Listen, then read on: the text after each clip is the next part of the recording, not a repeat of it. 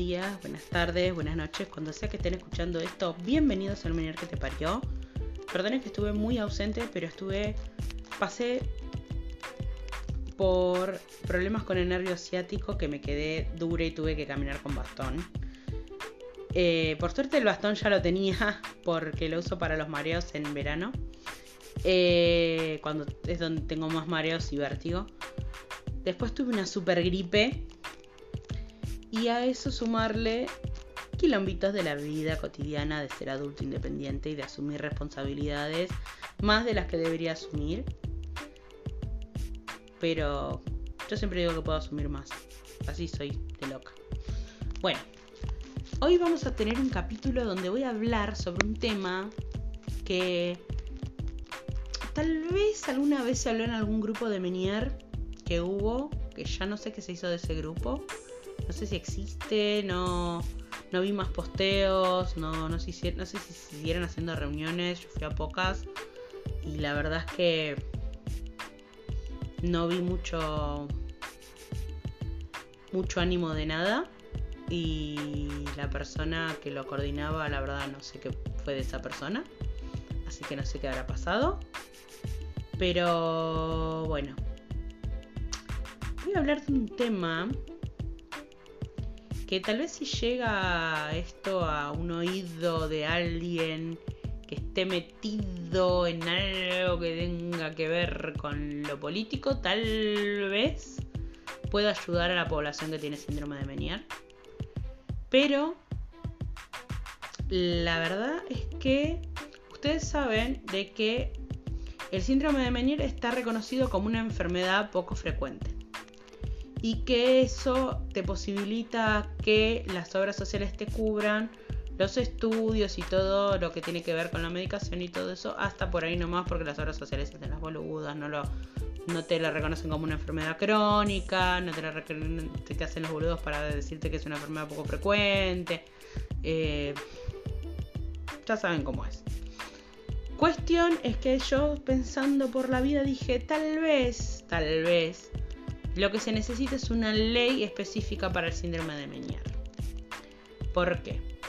Porque si bien el síndrome de Menier es una enfermedad poco frecuente por, su, por el tipo de eh, características y la frecuencia con la que aparece en cada tanta cantidad de personas, o sea, cada un enfermo de Menier, cada tantas personas, digamos, no sé exactamente cuál es el número, pero es... O sea, si bien hay, si uno busca, conoce gente, que tiene síndrome de Menier. No somos millones en el país, no sumamos un millón de personas con síndrome de Menier en el país, dudo mucho, somos muy poquitos. Eh, por eso también es algo bastante invisible. La gente muchas veces cuando le decís que tenés síndrome de Menier le tenés que explicar qué es, no se entiende muy bien qué es. Entonces yo estaba pensando que tal vez los enfermos que... Los enfermos, ah, quienes padecemos el síndrome de Menier, quienes tenemos el síndrome de Menier, porque también dicen enfermedad de Menier. Eh, que tener una ley que nos ampare.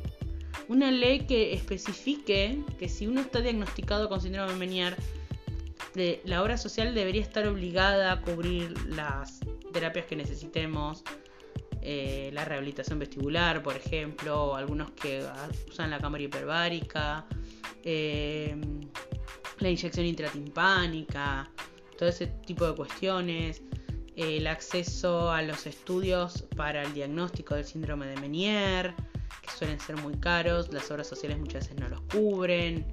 Otra cosa muy importante me parece es el tema de la cobertura del audífono o implante coclear, dependiendo de la pérdida auditiva que tenga el paciente, que si bien uno puede acceder a la cobertura al 100% una vez que accede al CUD, para acceder al CUD uno tiene que tener una pérdida auditiva importante y a veces cuando uno empieza a usar audífono lo usa solo en un oído porque el otro todavía no está tan afectado por el síndrome de Menier.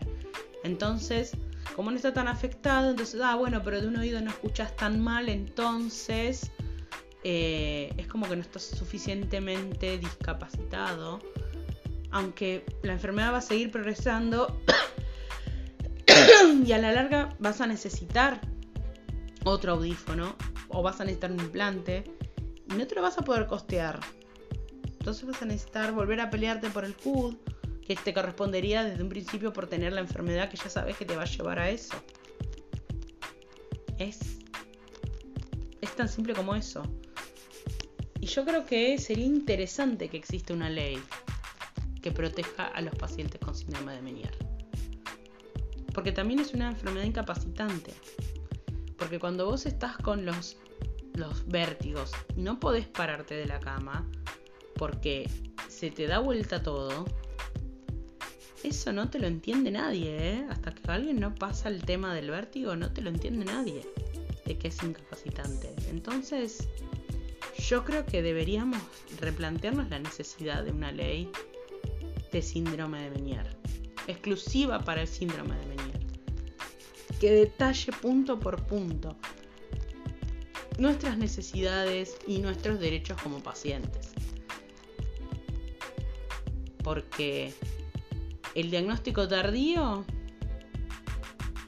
hace de que la enfermedad avance el no cubrirte las terapias que pueden ayudar a retrasar los síntomas hacen de que la enfermedad avance. El que vos no puedas acceder a un audífono o un implante por no tener el CUD y por no poder pagar con el descuento magro que te haga la obra social, te hace eh, que tengas una peor calidad de vida. Porque, a ver, gente, escuchar no debería ser un privilegio es un derecho. Perdón si escuchan como...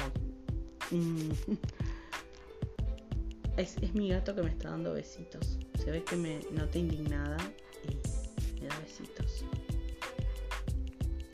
Así que bueno, la cuestión es esa, de que necesitamos una ley que nos contemple, que nos ponga en el centro de escena alguna vez y que nos permita acceder a lo que nos corresponde como pacientes.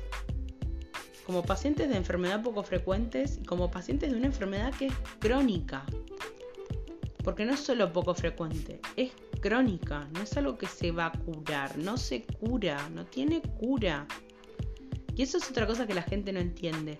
Que yo tenga periodos buenos, que hay periodos buenos, periodos en los que yo no tengo tantas, tantos episodios de vértigo, que ahora estoy justamente en un periodo donde no estoy teniendo tantos vértigos. La verdad, eh, eso no significa que no tenga síndrome de Menier. Porque la sordera la sigo teniendo. El tinnitus lo sigo teniendo. Y los mareos los sigo teniendo. Entonces, no... No me pueden decir que no es una enfermedad crónica que no esté las 24 horas tumbada con vértigo no quiere decir de que no, tenga episodios de vértigo. Y hay gente que sí tiene episodios de vértigo mucho más seguidos, al punto de que no puede siquiera pararse de la cama jamás. Están completamente incapacitados. Ah, no, bueno, pero hay que ver si, la, si la obra social la considera o no una enfermedad crónica, la considera o no una enfermedad poco frecuente, por más de que la de que el síndrome de Menier o enfermedad de Menier está en la ley de enfermedades poco frecuente de Argentina. Están, hay un listadito, ustedes buscan la ley de enfermedades poco frecuentes en Argentina, van a ver el listadito y en el listadito está ahí puesto enfermedad de Menier. Entonces nos corresponde. ¿Y por qué tenés que ir a la superintendencia de salud y pelearte con tu obra social y pagar un abogado para que vos obtengas lo que te corresponde por derecho? Más allá de que ustedes me van a contestar, y sí, capa, estás en Argentina, ¿qué esperabas? No debería, no debería, no debería tener que pelearme con la obra social para que me dé lo que me corresponde por ley. Y bueno, ya sé, soy el Quijote peleando contra los molinos de viento en esto, porque primero la gente ni, ni registra que es el síndrome de Menier. La gente ni registra que es el tinnitus, la gente ni registra, por ahí registra que es el vértigo y el mareo, pero o registra o entiende de que tengas una pérdida auditiva, pero No entienden lo que es, lo que es el conjunto de la enfermedad de Menier o el síndrome de Menier. No, es como que no lo, no lo terminan de cuajar. Y eso es lo jodido, no lo terminan de cuajar y eso es lo que hace que muchas veces no nos entiendan a los pacientes de qué es lo que nos pasa. Pero bueno, es algo que, que tienen que hablar las personas que tienen algún poder de decisión en estas cosas y no creo que pase prontamente porque no creo que los que tenemos síndrome de Menier le, seamos una gran fuente de, plata o votos a los políticos, así que no sé si nos tomarán en cuenta. La verdad que me encantaría que, que alguien dijera, wow, esta boluda que habla en un podcast sobre la enfermedad que tiene che, que tiene razón, habría que ayudarla. Y habría que ayudar a la gente que tiene esa enfermedad. Es una cagada. Que si bien hay enfermedades... Esa también es la excusa que a veces te ponen en un montón de, lugares. Che, bueno, pero hay gente que tiene enfermedades graves en serio, te dicen. Graves en serio, que de verdad tienen menoscabada la, calidad de vida. Y pero... El vértigo te menoscaba bastante la vida o bueno, la calidad de vida, te la resta bastante. Y es como molesto. Eh, estar en la cama con vértigos es horrible. Caerte por las escaleras por un vértigo es terrible. Lastimarte por una caída en una crisis con tu margin es terrible. No escuchar es un horror. Y yo siento que cada vez escucho menos realmente me doy cuenta que cada vez escucho menos. Y no sé si voy a poder acceder a unos audífonos prontamente. Pero no sé. No sé qué onda. Es muy difícil. La vida con el síndrome de Meniere muchas veces es muy difícil. Y si bien yo digo, que tengo periodos que son buenos o no tan vertiginosos, la realidad es que igual a veces uno la, pasa muy mal. O tiene situaciones donde termina uno muy aislado y que no quiere salir y que no quiere, no quiere socializar mucho porque se siente aislado, porque se siente triste, porque se siente cansado, porque se siente mal. Y eso también es falta de calidad de vida. Eso también es tener mala calidad de vida. No es solamente... A veces piensan que de no tener calidad de vida es solamente la gente que está postrada absolutamente o la gente que por ahí necesita algún apoyo ortopédico para movilizarse. Que hay personas con que usamos algún apoyo para movilizarnos a veces. Yo de hecho en verano, que son el momento en que más vértigos tengo, suelo tener un bastón para esos días. Por miedo a que me pueda caer. Y eso, con eso me siento un poco más estable el bastón. Igual lo he usado más por temas de la asiática que por el Venier este año. Debo reconocer. Pero sí. Eh, hay veces que piensan de que por ahí la calidad de vida no pasa por otros lados y muchas veces hay otras cuestiones como el no escuchar, que para mí el no escuchar es perder calidad de vida. Porque vivimos en un mundo sonoro, vivo en un mundo oyente. Y yo, por más de que estudio lengua de señas, este cuatrimestre la, verdad no estuve estudiando lengua de señas por cuestiones de, otra índole. Eh, pero planeo retomarlo el año que viene, espero. Eh, yo trabajo en un mundo sonoro, vivo en un mundo sonoro. Eh, no, me, no me encuentro realmente inserta en la comunidad sorda, entonces no siento que, que con aprender lengua de señas se, se termina mi problema si no escucho. Yo quiero escuchar, yo de verdad quiero escuchar. Y gusta la música y me gusta el bailar, me gusta un montón de cosas y no quiero perderme eso. Si puedo acceder a un buen dispositivo auditivo que me permita seguir teniendo eso. Entonces, en ese sentido, eso es lo que veo, que a veces esas cosas no lo ven como, ay, no, eso no es falta de calidad de vida. Pero para mí sí. Hay gente que dice, ay, bueno, pero hay gente que no puede ver. Sí, también eso es terrible. Pero no escuchar también es una cosa horrible. Y no tener estabilidad en las piernas también es una cosa horrible porque el mareo te hace perder la estabilidad de las piernas. Y te caes y te lastimas. Eso también es perder calidad de vida.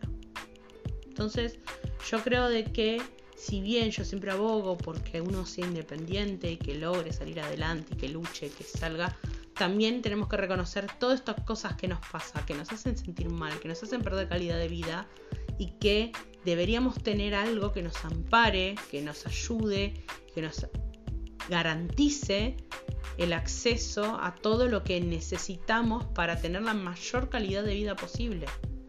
Porque no es que hay alguien que la merezca más o la merezca menos. No, todos por ser seres humanos merecemos llegar a la mayor calidad de vida posible. Y eso no significa estar nadando en una bañera con dólares tipo MacPato.